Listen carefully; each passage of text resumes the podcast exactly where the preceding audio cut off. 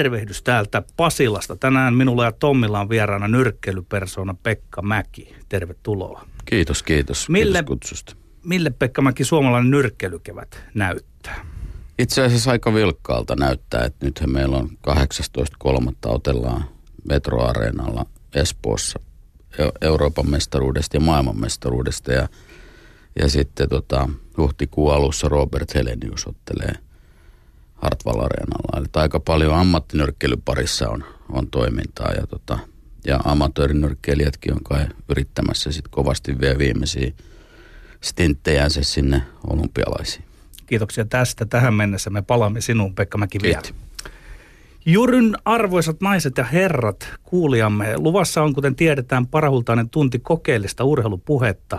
Oppinut kuulijamme lienee kanssamme samaa mieltä siitä, että urheilu ja siihen kohdistuva puhe, urheilupuhe on eräänlainen tradition kyllästämä, siis suojelema, konservatiivinen linnake, joka ei hevillä muutu. Sallikaa minun loikata kuitenkin hetkeksi hieman toiselle, nimittäin voimme olla yhtä mieltä myös siitä, että urheilun piiristä etenkin huippurheilu on ammattimaistunut. Urheilusta on alettu saada entistä useammin ja entistä useampi ihminen palkkaa. Siitä on tullut ammatti.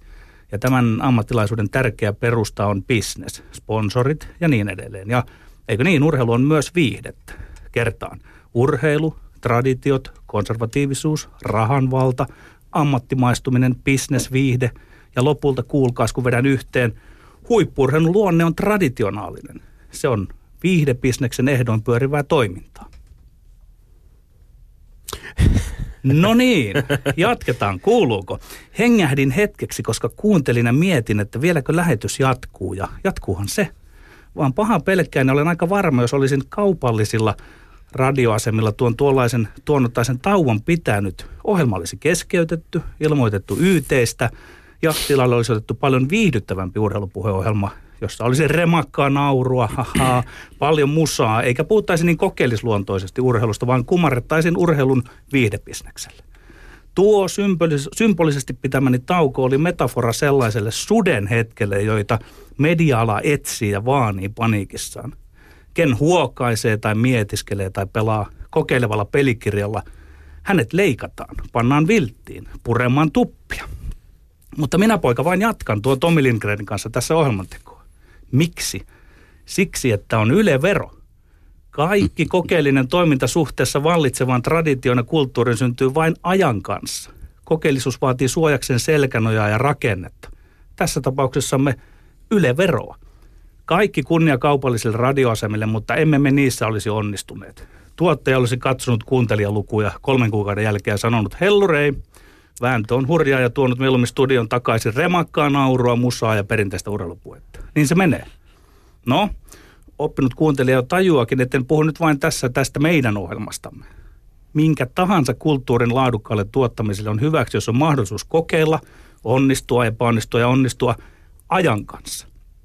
Laajemmissa silmänaloissa Yle vero tarkoittaa näinä talouden tiukkoina aikoina sitä, että on edes jokin paikka journalismille säilyä, olla suojassa ja jopa kehittyä, kunnes talouden reunaehdot helpottavat. Eikä näissäkään oloissa esimerkiksi tämä meidän kokeellinen urheilupuhelmamme ole keneltäkään muulta pois, koska me olemme paitsi erilaisia myös ainutlaatuisia. Siksi sanelemmekin, Yle-vero mahdollistaa sen, että Me, olemme Lindgren. ja Sihvonen. Meinasin muuten tuossa sun äh, yllätyshiljaisuuden aikana äh, hermostuneesti naurahtaa. Ehkä se oli juuri se naururemakka, joka olisi meidät pelastanut, jos olisimme olleet kaupallisena kanavilla. kanavilla. Tota, äh, joo, en tiedä. Kamppailua joka tapauksessa on luvassa äh, tämän lähetyksen aikana tai kamppailusta puhutaan. Ja kun kamppailusta puhutaan ja me ollaan Petteri taas kumpikin terotelleet kieliemme ja kyniemme omaan viikoittaiseen kamppailuun, niin mieleen tulee kaksi ikonista nyrkkeilyhetkeä. Ensimmäinen on kenties, kenties se kaikkein legendaarisin äh, nyrkkeilyvalokuva, kuva Muhammad Alista Sony Listonin yllä 1965. Liston makaa maassa ja Ali näyttää vähän vihaisena herjaavan vastustajaansa siinä valokuvassa. Listoninhan epäiltiin kai vähän niin kuin luovuttaneen ot- ottelun, eli englanniksi käytetään ilmaisua to throw about tai äh, niin vähän niin kuin heittää viskoa ottelu menemään. Luovutuksia harvemmin meidän kehässämme tapahtuu. Muutaman kertaan on ehkä vähän sen tyyppistäkin joissain väittelyissä todistettu, mutta harvinaista se joka tapauksessa on. Ja sitten tämä toinen kuva, joka tulee mieleen, niin se on, se on videokuva tuskaisesta Jyri Cellistä Barcelonan olympialaisista 1992 välierässä erätauolla Kuuban Hector Vinenttiä vastaan, kun valmentaja Risto Meronen yrittää kannustaa 12-3 tappiolla ollutta Celliä ja lausuu, tota, pane nyt vielä tota kaikki peliin. Sä osuit pari kertaa siihen jo. Eikä oikein ihan itsekään tunnu vakuuttavan itseään. Mihin Chell sitten, Yri Chell sitten määrätietoisesti vastaa ja pahoittelen kielenkäyttöä jo etukäteen. Vittu, ei pysty! Tämäkin epätoivo se saattaa olla meille tuttua, vaikka toki paljon yleisempää kuin tämmöinen selvä Hector Vinenttimäinen vo- ylivoima tai Jyri Cellimäinen ahdistus on meillä tiukka ja tasainen vääntö, jossa kumpikin ottaa ja antaa iskuja eikä hetkeäkään epäile, että kun lopulta tuomio koittaa, kun matsi on ohi, niin tuomari lopulta, äh, tuomari lopulta nostaa juuri minun käteni pystyy siinä kehän keskellä. Katsotaan, miten tällä kertaa käy. Petteri, sinulla on ensimmäinen vuoro. Anna mennä väitän, että kamppailulajien ennakkomainoksissa on surkea ja vaivaannuttava maku, oli se sitten nyrkkeilyä tai vapauttelu. Ottelijat pannaan uhoamaan kaikenlaista väsynyttä toisesta. Usein siinä on vielä managerit kommentteinen välissä. Mulle syntyy vaikutelma, että kaikki on erilaista vitsiä ja suurimman ja kauneimman, eli Muhammed Alin epäonnistunutta imitaatiota. Nyt tämä poliittisestikin kummallisen valveutunut suomalainen Makvan amerikaani uhoaa vuorostaan vastustajalleen Mike Wilkinsonille. Jätkät huutelevat kuin pahaiset amiskundit välitunnilla toisilleen sillä erolla, että tämä tapahtuu nyt urheilujulkisuudessa. Amerikaani on muka kostamassa sitä, kun Wilkinson on lyönyt liian kauan jotain amerikaanin kaveria jossain ottelussa. Hei, kamaan, ei se ole vähänkään amerikaanin motiivi. Wilkinsonin mielestä amerikaani on fitsi, feikki, ruskeanena. Voi pojat sen. Amerikaani väittää kovaa, että ei ollut kuullut Wilkinsonin kommenttia. Vannon äitini hengen kautta, että en ollut kuullut mitään. Minua ei kiinnosta hittoakaan, mitä hän sanoo. En välitä. Lällä, lällä, lieru, sinulta pääsi pieru. Amerikaanin mielestä Wilkinsonissa kiinnostavinta on hänen tyttöystävänsä. Mieti Tommi. Jotenkin vielä lystikkäämpää, no joo mä lisään. Lystikkäämpää kuin Robert Heleniuksen leiristä S-postiin niin tulee jotain uskomatonta settiä, jos aina tulevaa vastusta ja ensin arvuutellaan, sitten kerrotaan kuka se on, sitten ylistetään miten kova luu tää on. Ja lopuksi vielä seisoo Heleniuksen vastusta jotkut tuollaiset amerikaanimaiset heitot ja uhot vastustajasta. Pöh, sanon minä. Virheet on korjattava heti kättelyssä. Se oli muuten itse asiassa Wilkinson, jonka, jonka mielestä tota, Amerikaanissa kiinnostavinta oli hänen tyttöystävänsä. Oliko se niin Meni tyttöystävät nyt väärinpäin kyllä no, tässä, mutta, tässä mutta, tapauksessa. Mutta tuntuu, että ne on jakamassa niitä joka tapauksessa. mutta siis, mut pöllöpäistä amishuumoria tai jotain. Mitä. All right, all right, jatketaan. Mitä Muhammad Ali sanoi Petteri George Foremanista 1974 Zairessa? No. Foreman saa maksaa velkansa, tai Listonista 63. Sävels kokonaisen runon siitä, miten Listonin tähti sammuu. Alihan nimenomaan tämän shown aloitti, ja nyt sun mielestä se on ikävää, kun nykyajan gladiaattorit yrittävät imitoida Alia. No ei, tietenkään kukaan toinen ei voi olla Muhammad Ali, ei voi olla yhtä suuri ja kaunis ja verbaalisesti lahjakas, mutta samaan aikaan just häntä lienee kiittäminen siitä, että tämä trash talk on eskaloitunut ennen otteluita sellaiseksi osaksi tätä ammattia nyrkkeilyn showta kuin se on sä keskityt tässä myöskin niin kuin nappaamaan sellaisen ulkourheilullisen show-elementin, viihdeelementin, joka ei sua miellytä, ja sen jälkeen valistat meitä siitä, kuinka asioiden kuuluisi mennä. Meidän mm. epäilemättä tulisi vielä 2010-luvullakin katsoa urheiluottelumme mustavalkoisesta televisiosta Pekka Tiilikaisen tai Paavo Noposen selostamina mustikkasoppaan rinnuksillamme, tai tietenkin kaikkein mieluiten ehkä kuunnella radiosta, jotta voisimme oman mielikuvituksen varaa jättää kaikki urheilusuoritukset sekä niitä tekevien urheilijoiden persoonatkin. Mä väitän, että kyllä, nyrkkeilyn ja vapauttelun nämä uhoamisleikit ovat juuri sitä. Ne on leikkiä, ne on pelleilyä, ne luo kontrastin sille, että sitten tulee itse kamppailu ja sen jälkeen myös yleensä sen perään, kamppailun perään, äärimmäisen urheilijamaiset vastustajaa kunnioittavat kättelyt ja halailut. Nämä on pieni show-elementti, joiden paiset, paisuttelussa itse asiassa median vastuu on kaikkein Tommi, keskeinen. hyvä kun otit Aline siinä sen, että, siis, että sieltähän tämä kaikki kumpuu. Okei, se on, mutta mä väitän edelleen, että se on niinku köyhää, huonoa imitaatiota. Ja sitten se, että ikään kuin tämä pannaan leikiksi ennen matsia, niin ootko sä sitä mieltä? Mä kysyn nyt sinulta aikuinen mm. ihminen, urheilun seuraaja. Tommi, sytyttääkö sinua, herättääkö se sinussa enemmän mielenkiintoa näissä otteluissa? Nyt se on vasta... viihdyttävää, niin, Petteri. Mä kysyin, että, että herättääkö se mielenkiintoa sinulla no. enemmän näistä otteluista? Se, mä, mä, mä, mä, Nämähän tulee, hei, nämä, nämä on kaikki jätkät, nämä on semmoisia juttuja. Nyt tuli tuomari jokaisessa... Tuomari tulee väliin tässä kohtaa, jos se on ihan ok. Jokaisessa urheilulajissa on näitä vastakkainasetteluja, mm-hmm. ja ne myy jo kaikki sen tietää. No niin, Kyllä. mutta tiedän jo voittajan tässä aistinko, aistinko mä tässä nyt, että mä olen, pitääkö mun vielä yrittää täältä epätoivosti täältä nurkasta Se voi olla, en tiedä onko se epätoivosta, mutta mä komppaan nyt tässä edelleen. Annetaan tuomari puhua sitten, kun kaikki väittelyt on, on, on paketissani lisää, mutta siis tämä oli ehdot, ehdottomasti ihan hyvä ja aiheellinen väliintulo. Tässä on kyse showsta ja siis se, se ei olla, silloin ei olla urheilun ytimessä välttämättä, mutta ollaan siellä laitamilla. Ja laitamilla on viihde, josta voi nauttia, jos sellaisesta tykkää. Jos ei, niin voi myös keskittyä, Petteri, siihen ytimeen. Voi olla tiiraamatta niitä punnituksia tai niitä juttuja, jotka niiden a- yhteydessä Mutta mut tuosta sä, sä et ole vieläkään vastannut aikuisena miehenä siihen, Mä- mä että lisääkö se sinun kiinnostusta näitä otteluja se, kohtaan? Mä sanoin jo, että se on mielestäni paikotellen ihan viihdyttävää. Olihan Amerikanin sentään jo vähän yritystä. Mä lyrikkona esimerkiksi pidin siitä, että Makuan totesi, että ei hän halua olla tähti, sillä tähdet sammuvat. Tai vaikkapa siitä, että ei tämmöistä tämä patsas Paavo Nurmen viereenkään ollut yhtään heikko heitto, vaikka mä mietinkin vähän kyllä sitä, että mitä ne siellä maailmalla miettii siitä, että Amerikanin suurin unelma on patsas Turussa. Mutta tota, mut siis jos nyt palataan tähän Aliin vielä. Joo. Alihan siis Ali aikoinaan lausui, että you know I'm bad, just last week I murdered a rock, injured a stone, hospitalized a brick, I'm so mean I make medicine sick.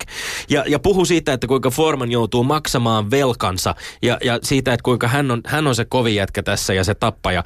Kyllä nimenomaan Muhammad Ali me palataan, mutta hänhän sen on käynnistänyt tämän, niin kuin, tämän, tämän nykypäivänkin. Niin, no, et, et sä Tommi ymmärrä, että kun sä, säkin otat noin hienot sitaatit nyt Alilta, että miten tämä on sitä vesivelliä tää, kun sitä yritetään nyt im, imitoida. Mä ymmärrän, että siellä olisi muutamat, jotka Petteri heittää Siivonen, urheilun ikään kuin- viihteen tappaja, Kyllä, rauhoitu, kyllä, rauhoitu. kyllä. Sinä Mennään yrität vain eteenpäin. tappaa urheilun laitamilla sijaitsevan viihteen, joka voi olla myöskin eh, viihdyttävää ja, ja antaa ihmisille elämyksiä itsessään, vaikka se ei olekaan siellä ihan kaikkein Niin syvimmässä se ei ole urheilua.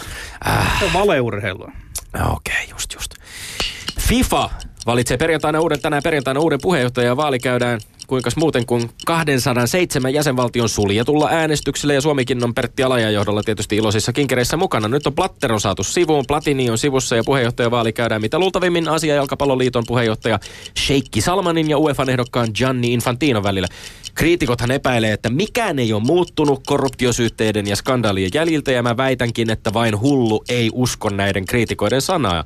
Alaja on suomalaismedialle vakuuttanut, että FIFAn kokous sinetöi perjantai-aamuna parempaa hallintoa ja läpinäkyvyyttä painottavat uudistukset, mutta kun esimerkiksi bahrainilais Sheikki Salmanilta tällä viikolla TV-haastattelulla kysyttiin, että olisiko hän valmis siis tapaamaan ihmisoikeusjärjestöjä vastaamaan näiden huolenaiheisiin, niin tämä mahdollinen tuleva puheenjohtaja totesi, että ei sellainen ole jalkapallojärjestöjen tehtävä, että sellaista läpi, läpinäkyvyyttä on siis FIFassa luva- luvassa. Sheikki Salmanihan on siis syytetty jopa siitä, että hän on auttanut viranomaisia tunnistamaan Bahrainin kansannousun osallistuneita futaajia ja muita urheilijoita 2011. Ja onko muka siis sellainen bahrainilaiskuninkaalinen nykyaikaisesta feodaalimonarkiasta oikea ihminen toimeenpanemaan sellaisia uudistuksia, joita FIFA se päivänselvästi kaipaa? Ei tietenkään ole. Tai onko Infantino, joka on ollut Platinin alaisuudessa, voidaanko häneen luottaa? Ei voida. Mä väitän siis, että maailman jalkapalloliitto tulee jatkamaan samaa isojen rahojen liikuttelua lue lahjuksia valta-asemiensa ja arvokisojen sinetöimiseksi, eikä juuri mitään merkkiä paremmasta ole. Väität, mitä väität Tommi? Sinä Tommi olet ajoittain joka noin kymmenennessä väitteessä meidän ohjelma Jari Sarasvuo. Jas! Mun on kiittäminen teitä molempia noin niin kuin radiohenkilöinä. Mikä onkaan teidän yhteinen metodinne? Se on briljantti tapa tuottaa meille kanssaihmisille runsaasti tietoa ranskalaisin viivoin. Toki sinä olet vielä kesäpoika Jariin verrattuna noiden ranskalaisten viivojen keräämisessä ja julkituomisessa. Molemmat hyödynnätte jo olemassa olevaa tietoa. Se, että te ette muokkaa ja tulkitse tuota tietoa juurikaan, ei haittaa mitään. Sarasvuo on ikään kuin yleisten asioiden kävelevä ranskalaisten viivojen kävelevä ensyklopedia. Sä olet musa- ja urheiluasioiden ranskalaisten viivojen tanssiva ja räppäävä ensyklopedia. No entä väitteeni? No mä väitän, että nyt kun Jalaksella on taas tuommoinen sun kymmenes väitteesi, oot pahan kerran pelkkien mediatietojen varassa, joiden perusteella muodostat spekulaatiosi. Tosin kiitän uudestaan, että kyllä se on toki informatiivisesta spekulaatiosta. Kiitos. Tieto tässä tavallaan niin kuin lisääntyy. Mutta ei sulla mitään kunnon väitettä tuossa ollut. Että pikkusen ennakoit sen, että FIFA tässä nyt on kaatumassa ja korruptoitumassa ja muuta. Mutta kiitos vaan näistä tuota informatiivisista ranskalaisista viivoista. Niin mä voin tehdä tästä se- sellaisen tulkinnan vaikkapa tosiaan, että FIFA tulee hajoamaan. Vaikka, jos, jos tämä äh, vaali ja tämä päivä osoittaa sen, että mitään merkkiä paremmasta ei ole, niin FIFA vielä hajoaa. Se tulee itse tähän omaan moraaliseen konkurssiinsa vielä tuhoutumaan, hajautumaan muutamaan kappaleeksi ja sitten saadaan jonkinlainen uusi järjestö tilalle. Ja kenties se on se, on, se on se, mitä tarvitaan. Tämä on nyt sitä tulkintaa esimerkiksi Niin, näistä eli- ranskalaisista onks viivoista siis ja niistä väite, mediatiedoista ja näistä mediatiedoista, joita sinä esimerkiksi sin omat, omat mediatietosi keskittyvät johonkin viihdesirkukseen nyrkkeilyn ympärille, josta lähdit ensimmäisiä väitteitä Niin, tekemään. mä- mä ilmeisesti puran nämä sen- mä omat... puran sen myytin, Joo, enkä lisää sitä, Kyllä, että kyllä, niin, kyllä. niin. Mä, Tom- mä Tomi, nimenomaan mikä sun puutun siihen. väite on nyt Tää- sitten? Se oli kuullut Että sen se- että se väitteen, että kaatuu. mitään, mä, kaatuu. väitän, että mitään merkkejä paremmasta ei ole ja todennäköisesti FIFA tulee hajoamaan omaan moraalisen Mut sä- konkurssinsa, jos ei se tule selkeästi uudistumaan ja muuttumaan avoimemmaksi. Niin, ai- ai- se on selkeä väitteeni, Noniin, Petteri, noniin, pidä saanko korvat vastata? auki. Saanko vastata Saat vastata. Niin, no ajattelin, mihin asemaan sä nyt asetat meidän tuomarit. Mä, mä nyt sitten väitän vastaan, että ei se tule tuhoutumaan se FIFA. No mistä tuomari nyt sitten ottaa tässä kiinni, että tuleeko vai eikö tule? Eli Tämä on niinku tyhjää, tur, surkeata Jos sinä- spekulaatiota. jos sinä- Okei, jos kuunnellaan sinä- tuomaria sitten, mitä tuomari on sitten aikanaan mieltä tästä. Petteri, mutta, rakas, niin, jos niin. sinä väität, että, että, että ainoa mahdollisuutesi esittää vastaväite on juu tai ei-tason väitteet, sähän ihan asiakkaasti kävit tuossa nyt siihen niin kuin argumenttien sisältöön ja siihen muotoonkin ehkä, ja puutuit niihin. Ei tässä nyt ole mitään syytä No, no ne niin voivotella ne- ne- tuomarille etukäteen siitä, että tässä asetetaan mahdottoman tilanteen eteen. Joo, joo, tässä, on, niin. tässä, tässä on samanlaisia diilejä näkyvissä su- suljettujen ovien takana, takahuoneissa, salasissa äänestyksissä. FIFA jakaa kehitysrahoja maanosien liitoille lupailemalla, ja- ja FIFA siirrellään kaatuu. näitä FIFA ääniä. kaatuu. Ei, älä nyt keskity siihen yhteen viimeiseen osaan sitä väitettä, No, jonka mä toin se tähän seuraus mukaan. tästä sun Ei. informatiivisista Mutta tässä on siis, niin kuin me on nähty esimerkiksi tämä Sheikki Salmanin haastattelussa, hän totesi esimerkiksi niin kuin, jotenkin vähätteli sitä FIFalla olevaa valtaa. Tämä on valtava kysymys. Siis ei pelkästään jalkapallofanien, vaan kokonaisuudessaan siis maailmalla. Onko FIFalla, tämä nyt on kokoisella järjestöllä valtaa? Maailman suuri laji jalkapallo, jonka, jonka tota, tässä liikutellaan satoja miljoonia euroja, tehdään urheilupoliittisia päätöksiä, jotka voi suoraan vaikuttaa tavallisten ihmisten elämään. Tämä on merkittävä kysymys, jonka mä halusin joo, tuoda nyt, esiin. Nyt mä, nyt mä pääsen Tommi kiinni siihen sun yhteen kohtaan mm-hmm. sieltä, että kun oliko se tämä joku seikki, joka ei ole valmis tapaamaan jotain ihmisoikeusryhmiä mm-hmm. näin, niin seikkihän vastaa ihan oikein, että ei se ole jalkapalloliiton tehtävä. Ei, ei se ole FIFan Niin tehtävä on se ajatus- seurustella näiden. Eli Niin. sä, sä, olet nyt sillä perusteella olisit valitsemassa sitä puheenjohtajaa, joka seurustelisi tuota, nä, näiden tuota, kaiken Höpö maailman löpö, järjestöjen höpö kanssa. Eli Mä sä- käyn- Olet, olet tämmöistä urheilua taas tästäkin pois. Höpö löpö, se, se on täysin väärä tulkinta. Sä, sä, itse asiassa siis mä otin tämän esimerkkinä siitä, että minkäänlaista läpinäkyvyyttä ei todellakaan näytä olevan luvassa, jos No ei Sheikki Salman puheenjohtajaksi tarvii valmistetaan. ollakaan. Tarvii olla, koska tämä Ai, on nimenomaan... Amnesty-juttu Kuuntele sille. hetki, tämä on nimenomaan se tapa, jolla me itse asiassa eh, ajatellaan, millä sinä ajattelet kerta toisensa jälkeen, kun me puhutaan urheilusta ja politiikasta, mm. että ei ole mitään, ei tässä ei ole mitään poliittista. Totta kai tässä on, tämä on politiikkaa. Fifalla on valtava määrä valtaa, puhutaan rahasta ja politiikasta, ja silloin on myöskin merkittävää, että esimerkiksi tällaiset kansalaisjärjestötoimijat, jotka puuttuu vaikkapa siihen, että Fifan järjestäessä jalkapallon MM-kisoja äh, tuhansia siirtotyöläisiä saattaa kuolla joissain niin kuin, tota, siirto, näillä työmailla, kun, kun kisoja järjestetään. Ja että kaikenlaista suhmurointia, jotka, jotka liittyvät siihen, että ihmisten, ihan tavallisten ihmisten elämään vaikutetaan. Ja ihmisiä kuolee. Niin totta kai silloin on myöskin tämän järjestön edustajien, sen puheenjohtajan tehtävä myöskin ottaa vastuuta siitä ja kohdata nämä syytökset ja, ja keskustella järjestöjen kanssa. Tommi, sä, kiitos, sä itse sidoit itsesi karhurautaan. Oi, sillä, juuri. sillä tavalla, että tota, tavallaan sä olet niinku sitä vastaan, että se on niinku semmoista politisoitunutta ja korruptoitunutta, mutta sitten taas heti Miten olet niin- itsesi kanssa niinku eri mieltä niin siitä, vastaan? Mä että, että, sen, että, mä että pitää, pitääkin olla poliittinen ja välillä, että ei pidä olla näissä ja näissä asioissa. Nyt sä viet tätä sä, taas sä jonnekin- ylhäältä päin taas määrittelet tässä yhden miehen Sulla on, komissiossa sitä tämän karhu, asian. sulla on karhuraudat, sanonko missä, voit jatkaa kolmas väitteeseen ihan vapaasti. Väitän, että suomalainen huippurheilu on rikki. Mä väitän lisäksi, että koska suomalaisessa urheilussa ei päästä eteenpäin, siinä mennään katsotaan taaksepäin. Todistan tämän aukottomasti. Televisiolla. Idea ja oivallus tästä kuuluu entiselle urheilulehden kollegalle Janne Eerikäiselle. Eli Tommi, sinä uuden aikainen nuori mies. Ei riitä, että kumoot nyt mut. Vastassa myös Susi Eerikäinen, joka kuuluu ehdottomasti itseni lisäksi suomalaisten urheiluajattelijoiden top 5 sakkiin. Tästä tulee perättäisin sanoin ja nimi nyt suomalaisen huippurheilun tämän hetken puhutuimmat hahmot. Selänne, Palander, Poutiainen, Kiirakorpi, Toni Nieminen ja mikä sen suunnistettarin nimi olikaan, Sipeneukko. Minna, Minna Kauppi tietenkin, Jani Sievinen, Timo Jutula, Tommi Evilä, Hartsan Eksä, Marelisa Kirvesniemi, Karpas Jari Isometsä, Mika Häkkinen, Markus Grönholm ja jopa Jarkko Nieminen. Tommi, jäikö näiden yli teille sinne villinkorttiin ketään entisiä huippurheilijoitamme? Tilalle on rehellisesti sanottuna raju, kun enää oikeastaan vain jääkiekkoilumme menestyy ja sekin osin siksi, että on kyse lilliputilaista, niin televisiossa pitää alkaa kierrättää näitä vanhoja staroja ihmisten pällisteltävänä, kun ei ole enää urheilijoita, jotka voisivat ikään kuin tulevaisuudessa pärjätä. Nyt tämä julkisuus täytetään näillä entisillä urheilijoillamme. Se kertoo siitä, että huippuurheilumme on rikki. No niin, Tässähän ei oltu minkälaisten mediatietojen varassa. Sinä ja Top 5 Eerikäinen olemme siis, ole, ole, ovat vasta, vastassani tällä Joo. kertaa. Okei, sä nappasit hienon liudan siinä televisiosta nimiä, katsotaan miten niihin vastata. Muuten yksi, yksi tämmöinen pieni huomio tähän alkuun heti, kun totesit, että, että vain jääkiekko me menestyy, niin se on aika erikoinen toteamus, jos ottaa huomioon vaikkapa sen, että Pekka Mäki tuossa aikaisemmin totesi, että maaliskuussa Edi Statli ottelee, Euroopan, nyt, hei? Edi Statli ottelee Euroopan mestaruudesta ja Wallström maailmanmestaruudesta. Mutta mennään mikä, itse mikä niihin lisäaika Se oli tämmöinen pieni lisäaika, no, joka niin. täältä napattiin. Onneksi olkoon Petteri, sä saat nämä viikon tota, tota, heteropisteet muuten tuosta Sipen eukkoheitostasi, joka varmasti ilahduttaa suunnistuksen moninkertaista maailmanmestaria. Ja kenties ne lähettää sieltä joku lippiksen perus, perussuomalaisten puoluetoimistosta. Mutta asiaan, jos mä olisin sentin saanut siitä joka kerta, kun sä oot saanut, sanonut sanat, huippuurheilu on rikki, ei ainakaan palkan takia tarvitsisi näitä tai juuri muitakaan töitä tehdä.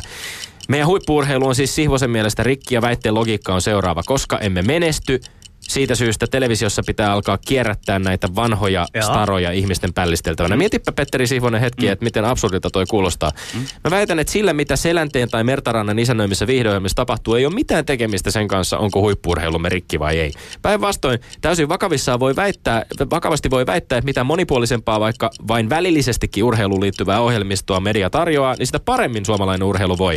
Mä väitän, että vasta silloin huippuurheilumme olisi rikki, jos näissä televisiovideoilmissa ravaisivat aktiiviurheilijat tai nykyiset huippumme eläköittyneiden starojen sijaan. Ja Petteri, hei, lisää blogikirjoituksia vaan meidän peli ylivertaisuudesta suhteessa pystysuunnan jääkiekkoon, niin silläkin me saadaan lisää tasapainoa taas tähän suomalaiseen huippuurheiluun ja, ja median juttuihin. Eli Tommi, siinä sä ihan oikeasti, että ei siellä näiden nykyurheilijoiden pidä olla siellä mediassa. Mutta mä sanon, että se on oireellista, että kun ne tarinat eivät enää syty, niistä, niitä ei synnyttä nykyurheilijapolven tiimoilta, niin nyt niitä tarinoita synnytetään sitten sieltä näistä ex-tähdistä. Että oli, oli aika, jolloin Jari Kurri lopetti, mutta häntä ei tarvinnut roudata sinne tuota television ihmeteltäväksi, koska tuli Teemu hänen jälkeen niin edelleen. Se jatkumo oli niin kuin kunnossa, ei tarvinnut Lasse Vireeniä roudata sinne. Mutta nyt mä väitän, että kun Mä otan nyt ihan konkreettisen esimerkin. Mm. Kun aletaan hyppäämään mäkeä telkkarissa, niin siinäkin näissä ohjelmissa Toni Niemiseen tukeudutaan, että hän kertoo jonkun hienon tarinan siitä. Sitten kun aletaan näyttää alppihiihtoa, niin otetaan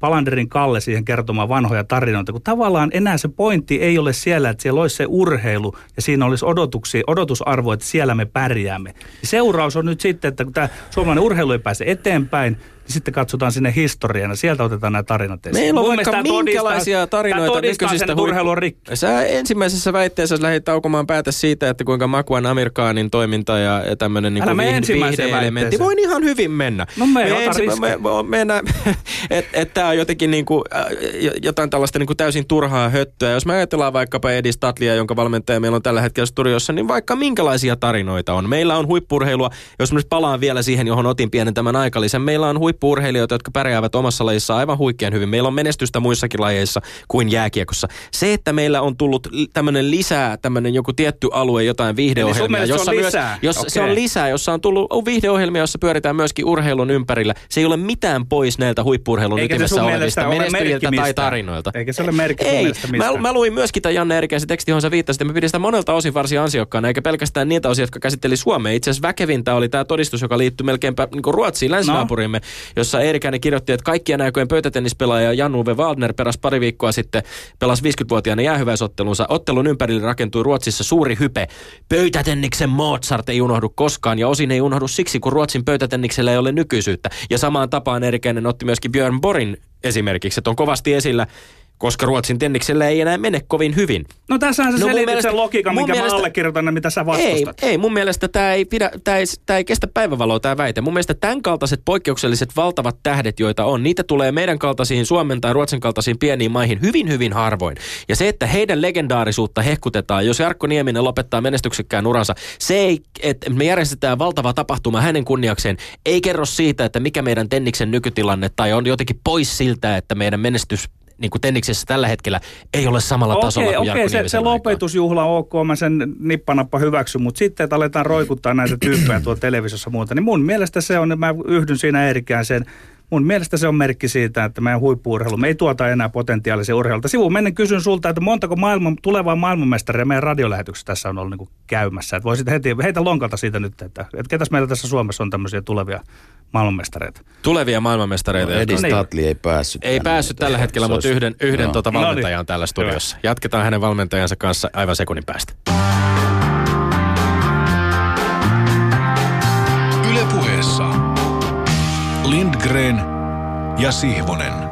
Jes, no niin, nyt on mylleröity ja, ja on aika heittää pallo äh, varsin innokkaan tuomarimme äh, nurkkaukseen, joka nyt voi siirtyä tässä keskelle, keskelle kehää ja ruveta purkamaan tätä kolmen kohdan väittelyä ja käymään läpi. Niin, anna tulla Petteri. Ol, oliko siinä ekassa väittelyssä niin, että mä olin niin jo kanveesissa, että to, Tommi Mülleröi tulemaan sieltä, oli tota pientä japia tuosta ja sitten tuli oikeita suoraan Kyllähän sieltä. sun tuomarit piti- välillä piti tulla peliin vähän. Tulee vähän väliin. vähän suunnitellut, että nyt se toinen niin kuin saa jo valmiin nokiksi. Että kyllä mä, kyllä mä niin kuin ton, ton, Tommin puolelle tuossa ekas väitteessä tästä nyrkkeilyn niin kuin viihteellisyydestä ja tästä niin kuin kääntyisi aika vahvasti. Mutta sitten taas Petterillä niin kuin oli hyviä pointteja siitä, että jos tehdään tämmöisiä vastakkainasetteluja ja järjestetään, tehdään niin kuin promoa, jota jokainen urheilu nyt kuitenkin tarvii, koska siellä on nämä viihdemaailman elementit, niin, niin se ei saa olla niin kuin liian ylitse menevää.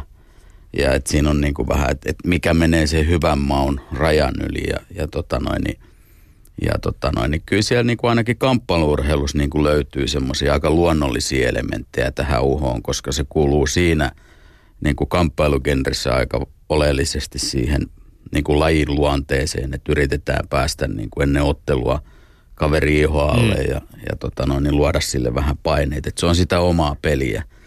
Et Tuohon sa- kamppailu, joo. Niin ja sehän, la, niin. se, sehän laajenee tavallaan sit myöskin tähän niin kuin kehään tuloon, Joo. kehässä ennen ottelua tapahtuvaan tuijotteluun ja muuhun myöskin. Ja, mutta mahtoiko se alkaa sitten todellakin alista? Jos mietitään nyt vaikka niinku niitä aikoja, kun mun mielestä nyrkkeily oli vähän enemmän semmoinen herrasmieslaji. Otetaan vaikka maineikas isäsi. Joo. Hänen aikana, ei hänen suuhunsa varmaan olisi sopinut tämmöinen niinku ammattikoulutason kettuilu. No ei varmaan, ei varmaan, mutta tota noin, niin kyllähän niin kuin kaikki urheilu on sitä pitkää aikaa tarvinnut. Ja kyllähän alinkin niin kuin suuruus perustuu oikeasti siihen, että osittain, että et, et, et hän oli niin kuin, hän oli persoona, hän toi sitä omaa persoonallisuuttaan esille just tällä omalla esiintymistaidollaan. Ja, ja sitten tämmöiset niin kuin, ehkä urheilu ei ollut vielä siihen alin aikaan niin kaupallistunut. Silloin niin kuin alin ottelut nähtiin jostain sairesta ympäri maailmaa ilmaiseksi. Signaali napattiin taivaalta, sen näki koko maapallo kerralla, kun tänä päivänä sitten taas urheilijat kamppailee just näillä elementeillä siitä kiinnostavuudesta, että päästäisiin jonkun maksutelevisio alle tai muuta. Ja Mm. tota, mutta tämä oli niinku, tässä oli hyviä pointteja molemmilla, mutta tota, Tommille. mutta että Tommille meni toi. Sitten on kiinnostavaa myöskin, että on, onko tässä esimerkiksi joku vaikkapa showpaini, joka on ollut niin kuin Yhdysvalloissa valtavan iso juttu. Onko Niin. siitä tullut no, se sieltä on ehkä vähän, semmoista, tullut, vähän, tullut, vähän ehkä mun mielestä ylitse menevää. On, on varmasti, mutta et onko Joo. sieltä niin kuin lip, lipunut jollain tavalla tällaisia niin kuin viihde, viihdeelementtejä, joita ehkä sitten niin kuin on ihan näissä aidoissakin urheilulajeissa hyödynnetty tai aidoissa varmaan, varmaan on. Ja, tota, ja varmaan tulee niin kuin, just tuossa nyt formulatkin alkaa taas kohta, niin, niin siellä taas niin kuin tehdään taas uutisia vähän uutisten takia ja tätähän tämä vähän on. Tuohon Kyllä, kyllä. mä oon muuten saattanut mennä formulan suhteen. Mä oon tämmöisenä rivikatsojana suorin polvin ajatellut, että ne on aitoja vääntöjä. Ne ei muuten taida ollakaan, sit kun kuskit alkaa jo etukäteen pikkusen nokittelemaan. Mm. Totta. No sitten eteenpäin. Sitten puhuttiin, äh, no kakkosväitteessä puhuttiin sitten vähän FIFA, FIFA-vaaleista, jotka on tänään kovasti kortilla. Tommi tietää, miten FIFA Tai käy. tapetilla No toi oli niin kuin, siis niin kuin, nyt kun puhuttiin tuossa ekas kohdassa, puhuttiin tämmöisestä, Petteri puhui tämmöisestä aikuisen oikeasti ja aikuisena ihmisenä ja muuna, niin, niin, niin, tota, niin mä kääntäisin nyt sen vähän niin kuin tähän FIFA-pointtiin, että, että me niin kuin, meillä kaikilla on tästä meidän, meidän oma maailmankatsomus ja me tiedetään niin kuin meidän omat arvomaailmamme ja me tiedetään, että mikä on maailmassa oikein ja mitkä on niin kuin solidaarista ja rehellistä ja muuta, mutta, mutta kyllä meidän pitäisi ehkä aikuisena just miettiä sitä, että, että todellisuudessa tässä maapallossa vaikuttaa semmoinen asia kuin raha mm. aika paljon ja, tota, ja se ei tarkoita sitä, että sen rahan takia pitäisi kaikki hyväksyä. Tämä oli mulle hirveän vaikea niin kuin väittely miettiä silleen, että kumpi tässä on niin kuin oikeassa. Mä annoin tämän Petterille ihan sen takia, koska mä sanoisin näin, että ei FIFA tuu. Jalkapallo on niin iso laji, se ei tule koskaan kaatumaan ja mä en usko, että FIFAkaan niin kuin kaatuu. Tai, mm. tai, ja sitten sit näistä niin kuin on käyty, siis jotta tämmöiset niin kuin massatapahtumat, kuten jalkapallon maailmanmestaruuskilpailut saadaan järjestymään, niin se vaatii niin massoittain rahaa, että siellä on pakko olla näitä taloudellisia elementtejä. Sitten jos ne menee taas kilpailut tämmöisiin niin kuin semmoisiin valtioihin ja paikkoihin, jossa jotkut voi jo vähän puhua niin kuin diktatuureista ja muista, niin sitten siellä niin kuin tulee aina samaan syssyyn näitä ihmisoikeusasioita mm. mukaan. Mutta mut toi väite niin kuin tästä Pudiksen niin kuin, ja FIFAn niin kuin kollapsista, niin se on mun mielestä väärä. Mä menin, annoin pointsit Petterille. Hyvä näin, hyvä näin.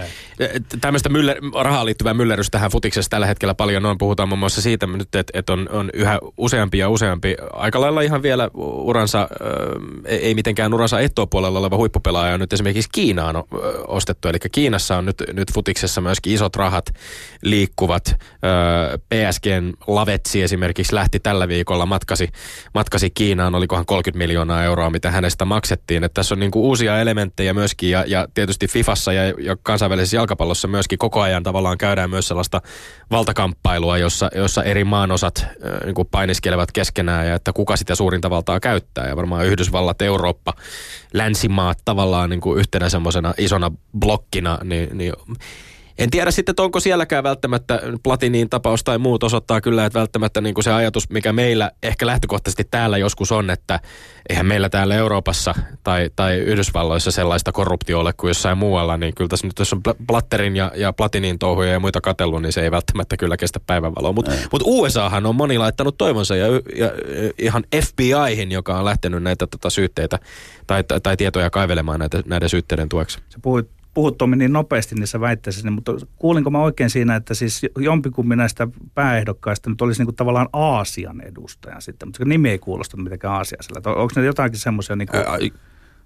Ei, siis hän on nimenomaan siis äh, Aasia, kyllä siis Bahrain, Bahrainin sheikki okay, Salman no niin. on siis joo, tota, joo, eli tulee Aasia, siltä sun. Mä ajattelin, joo, että, että onko se mennyt siihen jo, että tavallaan sitten haetaan muualta henkilöä edustamaan jotain Ja Pohjoismaat, Pohjoismaathan ovat alaja ja kaikki muut, Su- Suomi, Suomi siis muiden Pohjoismaiden rintamassa ovat ilmaisseet tällä kertaa avoimesti toisin kuin vaikkapa Blatterin kohdalla, kun ei oli vaikea saada tietoa siitä, että tukeeko Suomi Blatteria vai ei.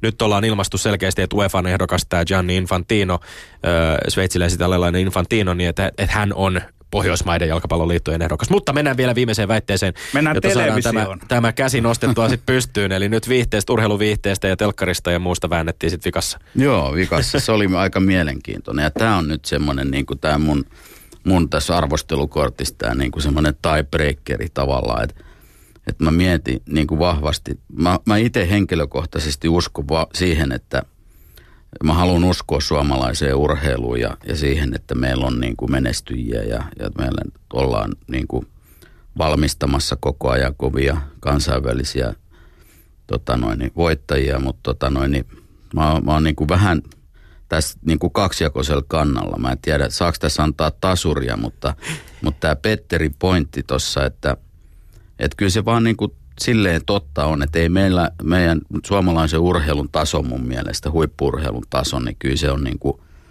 kyllä se, kyllä se niin kuin on aika lailla niin kuin alamaissa. Että, että jääkiekolla menee hyvin, siellä on niin kuin pitkä aikaa tehty, osallit, osa, osattu tehdä asiat oikein ja, ja tehdä siitä, siitä niin kuin ammattiurheilua.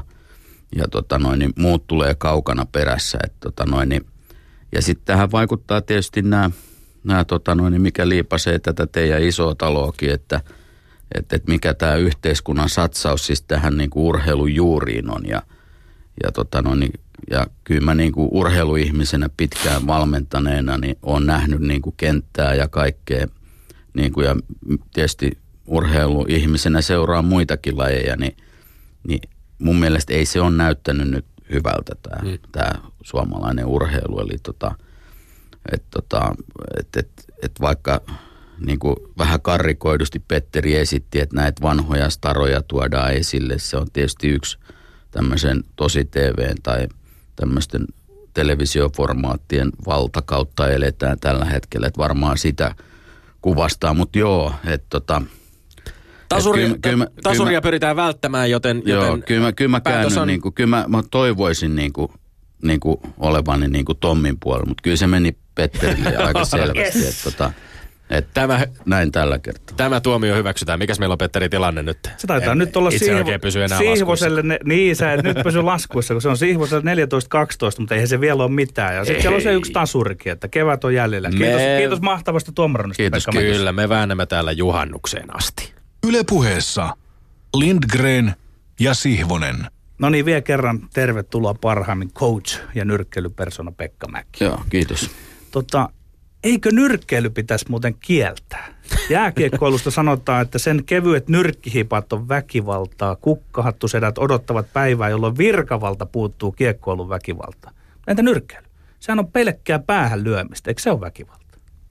Niin, se voi äkkiseltään sille, silleen niin kuin käsittää, mutta kyllä mä näen silleen, että, että, että väkivalta on sellaista, johon, tota noin, niin, johon toinen osapuoli ei, ei suostu tai sitoudu ja se voi olla henkistä ja fyysistä ja, ja toinen käyttää niin kuin sitä voiman ylivaltaa toista kohtaan toisen siitä, sitä tahtomatta. Ja, ja tota mun mielestä niin kuin nyt jos puhutaan jääkiekosta, tappelutilanteista ja, ja nyrkkeilyssä, jos ottaa mies miestä vastaan, jokainen tietää säännöt. Ja jääkiekossa, jos tulee joku nyrkkitappelu, niin molemmat siihen niin kuin sitoutuu siihen. Voihan siitä luistella pakoonkin, mutta sitten kun otit lätkää esille, niin se on väkivaltaa, että jos tullaan niin kuin kovaa, toinen on selkä vastustajaa kohti ja tullaan poikittaisella selkään. Että tota, ja, ja sitten urheilusta yleensä, kun puhutaan, niin, niin väkivallasta ja lajien kieltämisestä, niin,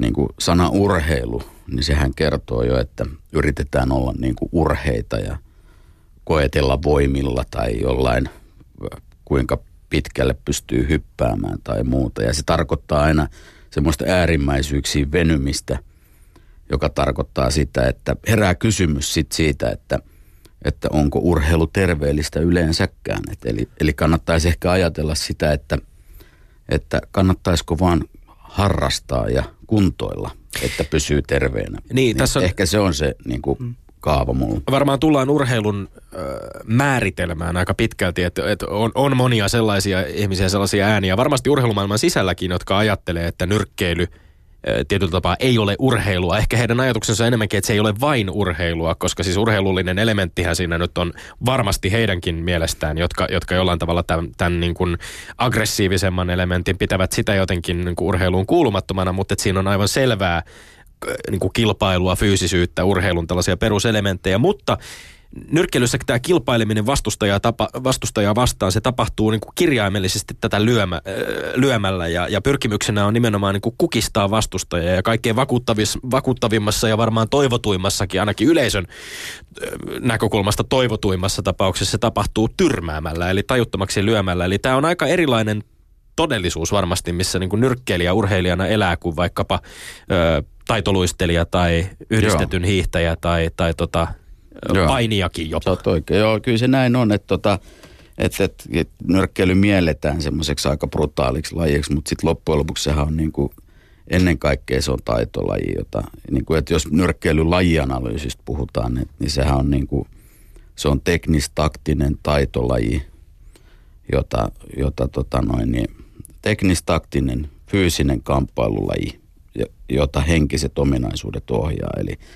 eli sieltä löytyy kaikki vastaukset. Siitä se on teknistaktinen, se on fyysinen, siihen liittyy tämä fyysinen elementti ja kamppailulajissa on tämä mies, miestä vastaa elementti. Eli, eli kyllä se aika paljon on kaikkea muuta sitä, miltä se näyttää. Ja, tota, ja kyllähän se niin kuin verrataan vaikka nyrkkeilyyn ja formulaan. Nyrkkeilyssä on se, se kuitenkin olemassa se semmoinen julkisen nöyryytyksen tyrmäämisen pelko ja jopa, jopa voi olla niin kuin ihan niin kuin kuolemankin pelko, kuten jossain formulassa. Eli tota noin, niin kyllä, se, kyllä me äärimmäisestä lajista puhutaan. Mä sanoinkin jos tuossa aikaisemmin jossain vaiheessa, että et tota noin, niin hiihdossa, jos ei suksi luista, niin se, sä voit, tai sauva katkee, niin sä vaan vedät ladun sivuun, mutta sä saat nyrkkeilyssä sitten vielä niin kuin turpaa. Pekka Mäki, mä olen itse nyrkkeily veljeni Tonin kanssa sieltä ihan pikkupoista aikuisuuden kynnykselle. Muuten en ole harrastanut, tiedän mistä siinä on kysymys, mutta sitten mä asetan itselleni kysymyksen, että pitäisinkö siitä, että lapseni olisivat lähteneet nyrkkeilemään, niin kuinka paljon törmäät siihen, että vaikkapa pojilla tai tytöillä on halua lähteä nyrkkeilemään, mutta, mutta heidän vanhempansa kieltävät sen? Joo, siis kyllähän nyrkkeilylajina on ja kamppailulajit muutenkin. Nyt on tullut vapaaottelu isosti ylös ja muuta, niin nehän, tämmöiset lajit, ne jakaa mielipiteitä just tämän niin kuin väkivaltaisuuden ja aggressiivisuuden mielestä puolelta, mutta, mutta nyrkkeilyskin on tehty hyviä tämmöisiä, niin kuin meilläkin on nyrkkeilykoulua ja siellä on niin kuin yhdeksän alle yhdeksänvuotiaita ei oikein voi ottaa ihan... Niin Kulkeeko siinä suurin piirtein se raja? No kyllä se, se silleen on, että se on vähän silleen, että ennen kaikkea se, että kun siellä pyritään opettamaan näitä taitoasioita ja sitten siihen myös sisältyy tämmöinen niin kuuliaisuus ja tarkkaavaisuus ja, ja nuoret pojat ja tytöt, ne on vielä aika niin kuin sitä, nuoremmat on aika villejä ja on vasta alkanut niin kuin opiskelemaan koulussakin. Et tota, mutta että ei tuolla niin kuin jos, jos vanhempi nyt, joka kuuntelee radioon, niin ajattelee, että uskaltaako tuoda lastansa nyrkkeilysalille, niin voin sanoa, että uskaltaa tuoda. Nuoret ihmiset, ne vielä pehmeillä hanskoilla ottelee, ne ei pysty vielä tuottamaan niin voi, isoa fyysistä voimaa. Eli siinä lyönnissä ei niin sanotusti ole kaatoa vielä. Ei, ei siellä ole. Kyllä mä sanoin, että sitten kun mennään sinne 12-vuotiaaksi ja 13-vuotiaaksi pojissa, niin sitten rupeaa olemaan jo vähän – semmoista niin kuin räjähtävyyttä. Jos, jos pitäisi pitäis lähteä luonnehtimaan sitten taas, jos, jos, jos nuori itse tai, tai tota, vanhempansa miettivät sitä, että mitä nyrkkeilystä voi saada. Mikä se on se, mikä sinun mielestäsi on se paras, mitä, mitä tämä laji voi tarjota jollekin nuorelle ihmiselle? No mä oon sanonut monelle silleen, että mun mielestä niin kuin jokaisen ihmisen pitäisi käydä joskus niin kuin nyrkkeilysalilla ja nyrkkeilykehässä, koska – ja siinä tilanteessa, että sä oot niin kuin mies miestä vastaan. Koska silloin kaikki niin kuin, koska siinä selvii se ultimaattinen totuus, että mitä sä oot, mitä sä pystyt tekemään. Sä oot itse vastuussa konkreettisesti omista muuveista tekemisistä siinä. Ja tota noin, niin se on niin kuin loppujen lopuksi ihmiselle aika niin kuin tärkeä kokemus. En tarvi, tarkoita, että se välttämättä nyt tarvitsisi aina viedä itteensä sellaisiin tilanteisiin, mutta se on kasvattava kokemus. Ja sitten nuorelle ihmiselle, niin, tota, niin kyllä mun mielestä niin kuin on sekin tärkeää, että sä harrastat kamppailuurheilulajia ja sä tiedät sen, että, että, tota noin, niin, että jos tulee joku paha tilanne, niin sä tiedät sen itse, että sä pystyt niin kuin puolustamaan itseesi. Että sun ei tarvi niin kuin ihan ensimmäisenä olla juosta – juostava pakoon ja tota, ehkä mä puhun semmoisesta terveestä itseluottamuksesta niin kuin elämässä, jota se tuo mukaan. Eli en nyt tarkoita, että kamppailulajien harrastajien pitäisi olla kadulla nyrkit savessa koko ajan ja tappelemassa, mutta että semmoista tervettä, tervettä ihmisen itseluottamusta se tuo kyllä ihan ehdottomasti. Yle puheessa Lindgren ja Sihvonen. Pekka Mäki, valmentaja. Puretaan yhtä myyttiä mikä on hieno ollut minulle ainakin, kun olen katsonut nyrkkeilyä paljon. Mitä siellä kulmassa tapahtuu, kun sinä siellä olet? Kuinka paljon valmentajana voit vaikuttaa ottelun kulkuun? Avataan tätä tematiikkaa nyt. Ja tässä, tässä vielä viittaisin ehkä tähän tuossa omassa väittelyjuonnossakin esimerkkinä yksi, yksi esimerkki, joka nostettiin esiin vaikkapa tämä Juri Cellin matsi, jossa, Merosen, Merosen ja Cellin legendaarinen vaihto. Siitä on paljon puhuttu tuolle ripalle kyllä sen jälkeen. Mutta joo, kyllä toi, toi on niinku siis, siis mä sanoisin näin, että – että tota noin, niin hyvällä kulmaavustajalla.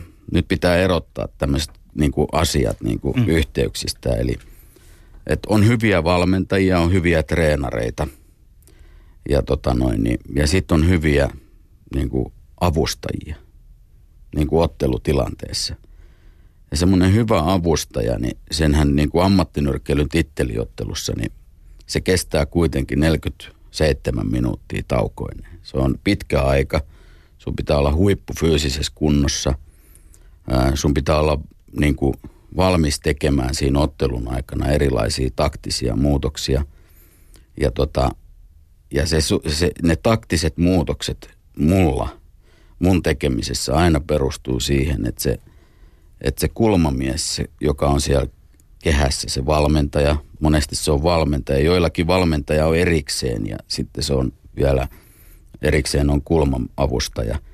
Niin, tota, niin se kulma-avustaja, joka yleensä on valmentaja, niin se on se, on se her, herra ja hidalko siellä, joka katsoo sitä ottelua koko ajan niin kuin ulkopuolelta. Se nyrkkeilijä on koko ajan siellä kehässä, se on niin kuin sotatantereilla, se ei näe kokonaisuuksia – sen tunnetilat vaihtelee jatkuvasti ottelun aikana. Se saattaa olla välillä vähän iskusta sekaisin. Se saattaa tehdä itse niin kuin päätöksiä siitä, että nyt mä menin sekaisin.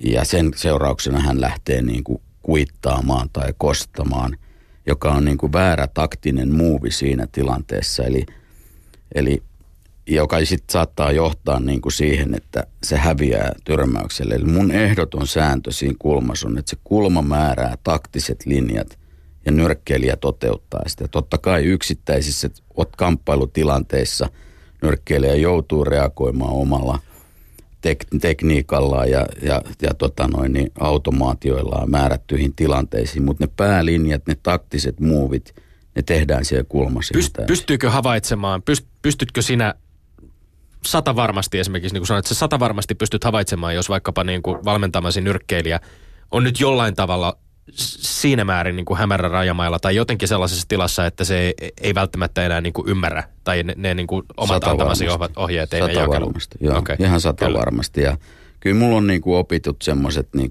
manöörit siellä, että mä tietysti aina kysyn kaverilta, että onko kaikki kunnossa ihan ensiksi ja mä katon niin kuin sen yleisilmettä ja silmiä ja – ja kerron, miten on mennyt erä ja sanon, että nyt on niin kuin tämän verran jäljellä. Se tietää, missä eräs ollaan menossa, koska ei nyrkkeilijä siihen keskity. Mm. Että se tietäisi, että nyt on se sen verran eri jäljellä.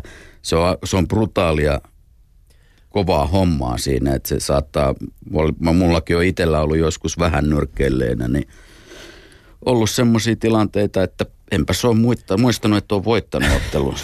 Monissa lajeissa on valtava ero sen välillä, että mikä on harjoittelutilanne ja mikä on varsinainen ottelutilanne. Mutta varmaan harvassa lajissa se, se ero, toki niin kuin sparrausta tapahtuu ja on, mm. on sparrausmatseja ja muuta, mutta niin kuin, varmaan harvassa lajissa se ero on niin selvä kuin, kuin vaikkapa nyrkkeilyssä. Pitääkö paikkansa?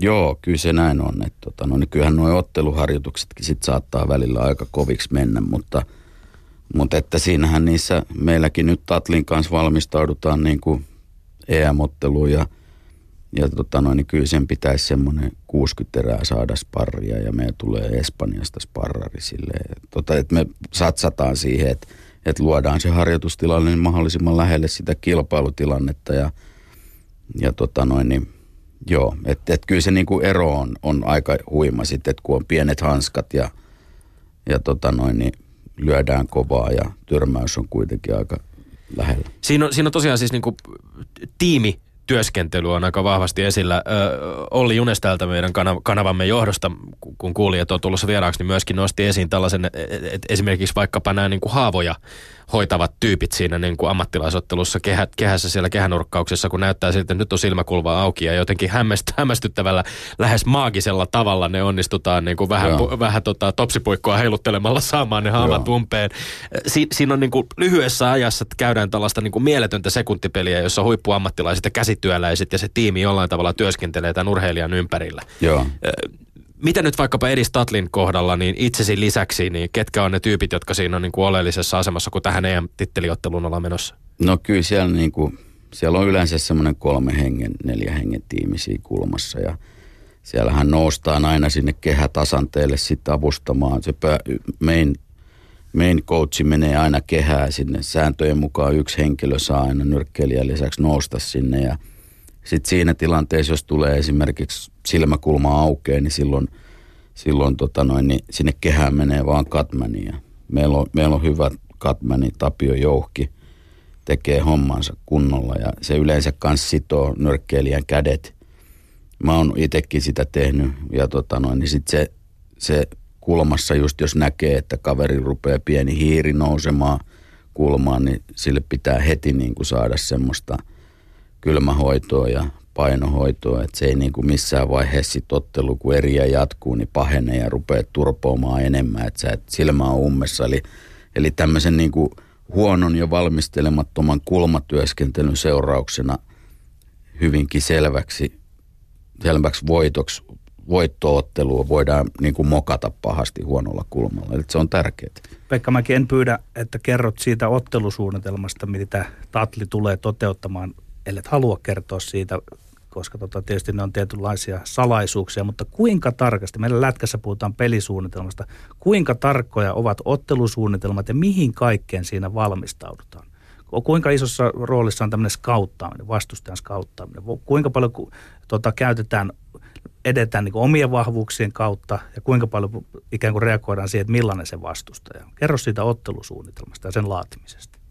No joo, siis toihan on niin kuin, toi on aika niin kuin iso prosessi. Ja sit, mä en tiedä jääkiekosta, mutta kyllä, kyllä niin kuin mun tapa, tästä on niin kuin tästä taktiikan tekemisestä keskusteltu paljon ja sen ottelusuunnitelman laatimisesta, niin kaiken pohjanahan on se aina se, se oma tekeminen – ja se, että sä oot jollain osa-alueella niin hyvä, että sä voit, niin kun sä pyrit sitä maksimoimaan ja käyttää sitä sun niin kuin voittoon viemänä, vievänä niin kuin elementtinä siinä ottelussa. Ja, ja kääntäen vastustaja tietää sen. Joo, kääntäen vastustaja tietää sen, mutta se, se, siinä pitää pystyä te, niin kuin vastaamaan niihin. Mutta se avainasema on siinä, että se oma ensimmäinen muuvi. Eli jos mä niin kuin valmentajana lähtisin – vaikka tulevaa vastustajaa vastaan suunnittelemaan niin kuin vaikka edistatlille taktiikkaa ja mä, mä niin kuin uppoutuisin liikaa siihen vastustajan hyvään ominaisuuteen, niin se olisi mulla niin kuin ensimmäinen vaikutin, että mä oon jo sitä taktiikkaa, valmentaja, taktiikkaa valmistellessa jo ajattelee vaan sitä vastustajan hyvää ominaisuutta liikaa, joka tarkoittaisi sitä, että mä olisin jo ajatustasolla myöhässä. Se pitää aina perustua siihen, että – että kun minä teen näin, vastustaja joutuu tekemään näin, jotta mä pystyn tekemään sun mun parhaan suoritukseni siihen. Eli se, se tarpeellinen itsevarmuus ja se omaan tekemiseen luottaminen, se on aina avainasemassa. Totta kai ottelutilanteessa pitää olla erilaisia mahdollisuuksia sit muuttaa taktiikkaa, jos näyttää, että ottelu ei mene hyvin, mutta, mutta se on aika, ja me tehdään paljon niin kuin seurataan vastustajan. Tänä päivänä on paljon videomateriaalia tele, to, YouTubesta esimerkiksi saatavilla eri otteluista ja sä pystyt aika hyvin tarkkaan katsomaan vastustajan parhaita ominaisuuksia. Ja yleensä semmoisessa ottelussa, missä se, jos sillä vastustajalla on tappio tilillään, niin sieltä löytyy aika usein se blueprintti, että miten se homma hoidetaan. Mistä on keskimäärin hyvä nyrkkeilijä tehty? Mitkä on hyvän nyrkkeilijän tämmöiset määreet?